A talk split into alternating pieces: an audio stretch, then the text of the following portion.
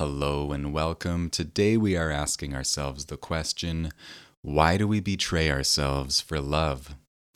And like always, I want to begin with a story the story of the first time I fell in love, which happened when I was about 19, 20 years old. 20 years old, I think and it was the first time I like really, really deeply experienced falling in love with someone and having it be reciprocated.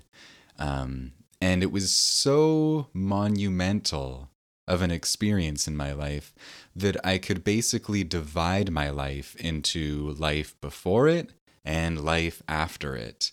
It was so exhilarating and intense and euphoric. It was like a spiritual awakening in some sense. Um, because after an entire life, I, all of a sudden I discovered that I could experience this ecstatic, euphoric connection with another person I could feel all of these passionate, swirling, swooning, extraordinary things and and have someone feel them towards me and we could like co-mingle those feelings. It was unbelievable. And um, I remember a couple days, we spent a couple nights together after hanging out for quite a while. We spent a couple nights together. And then I went off one day by myself and I'm not sure what I was doing and or how this came about, but all of a sudden I noticed that I could whistle. And I couldn't whistle my entire life. I'd always wanted to, I'd always tried, but I never could. But now, spontaneously, after like consummating this connection and having some transformation and some awakening happen in me, all of a sudden I could whistle. Just like that and it that is it was like a manifestation of what this connection meant internally like the shift that it created inside of me internally.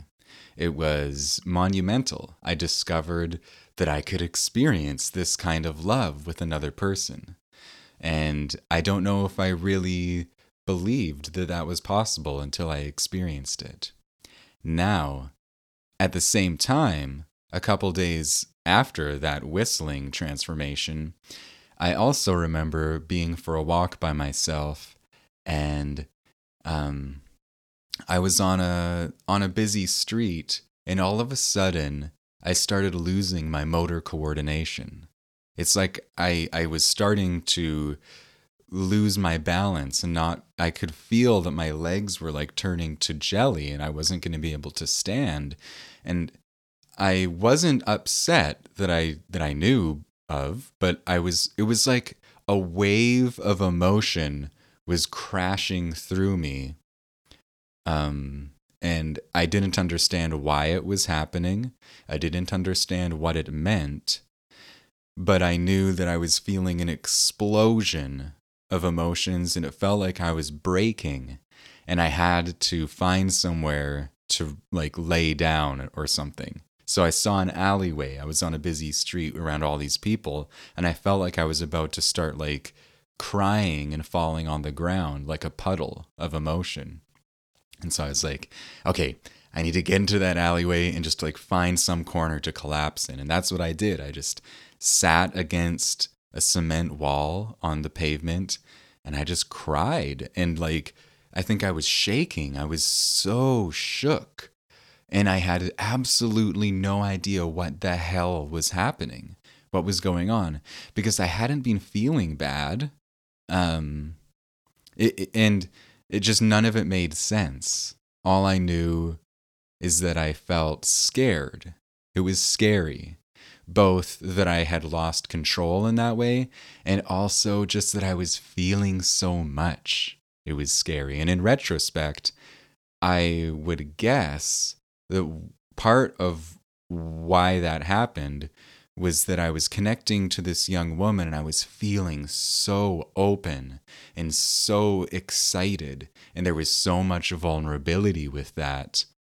And there was so much just emotion that it brought up, both positive, like both excitement and insecurity because all of a sudden I was touching something so beautiful and it could go away because it was connected to a, someone else.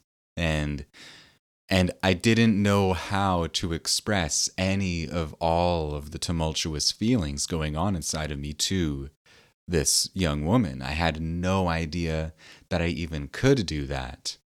Um, and so I had this like just this thrashing um like epic swirling emotion storming in me and it just erupted. I just had to like sit fall apart and cry in an alleyway.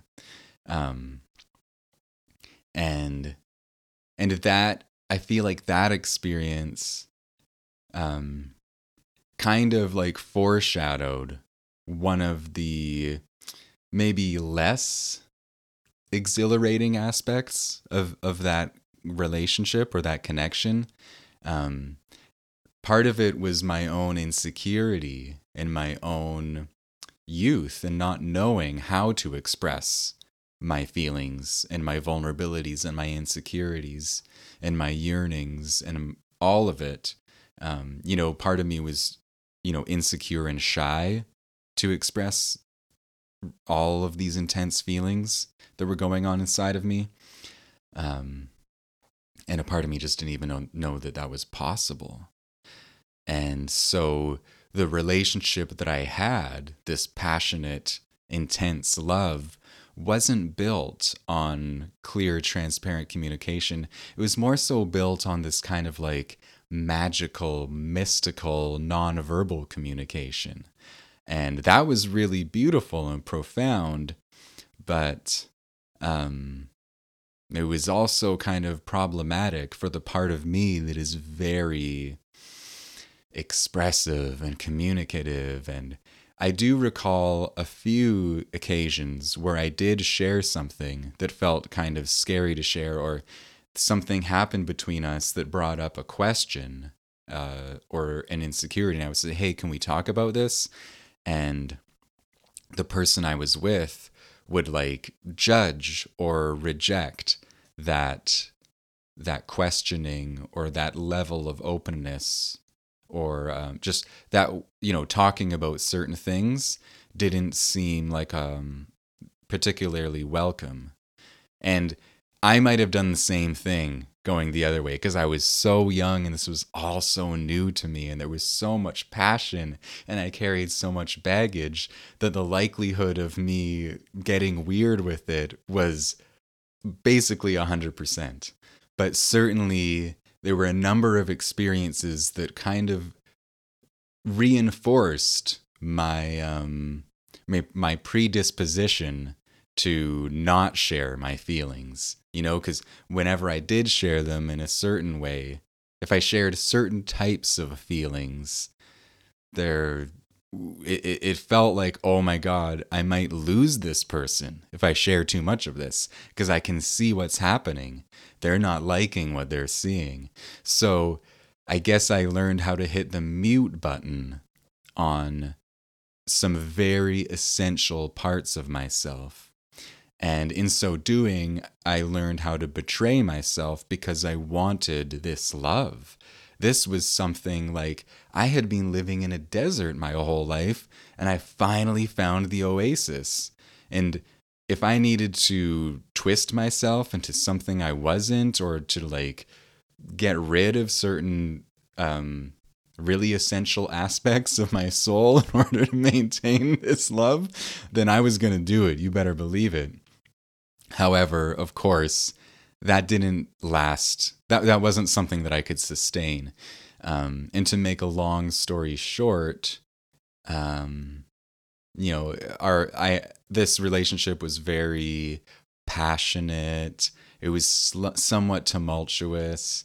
It only lasted a year, and then we went our separate ways in a very intense and kind of passionate way. It wasn't simple. It wasn't clean um, I still admire that person and I still am grateful for what that that experience awakened in me no doubt. It was a really extraordinary blessing. And in hindsight, I can also see how I betrayed myself and my I didn't express myself naturally, f- freely, clearly throughout a lot of that connection. And it was because there was a love there that felt so epic and so monumental. And it, there was the rest of my life that felt like a blank, dead wasteland in comparison.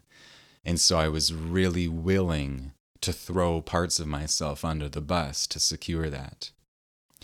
And in the years since that relationship, I've re experienced that pattern with a variety of people in a variety of ways. The pattern of um, betraying myself for love. Uh, but it has changed and it has evolved for the better, um, thankfully.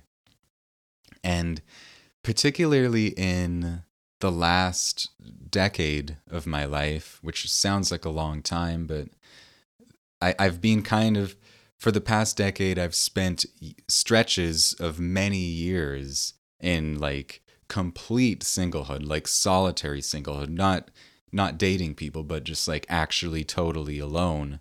And something really magnificent has happened in that space because without another person to fixate on, without a, a woman to be the source of love, um, a part of me has had to starve in a sense and get, and I've had to find love in a variety of other places, which is one of the most beautiful blessings that I've been fortunate to experience and to receive. And I've talked about this in different ways in previous podcasts, just the experience of like going out into the desert and being totally alone and parched, and then discovering the well inside of yourself, the source of love inside of oneself.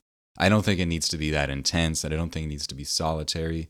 Um, over the past few years, some of the places where I have started to develop a consistent experience of love, of ex- of exchanging love, of feeling love, uh, include my friendships. I think friendships are like way underrated in the kind of beauty and love that can be experienced and exchanged there.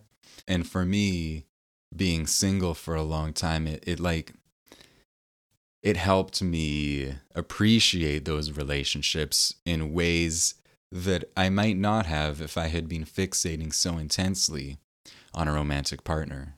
Um, or even trying to get a romantic partner. There's just so much beauty and love that can be exchanged in close friendships. And sometimes friendships are much more long lived than romantic connections. And sometimes it's much easier to be honest and natural and authentic with friends than it is with romantic connections uh, because they're not as precarious.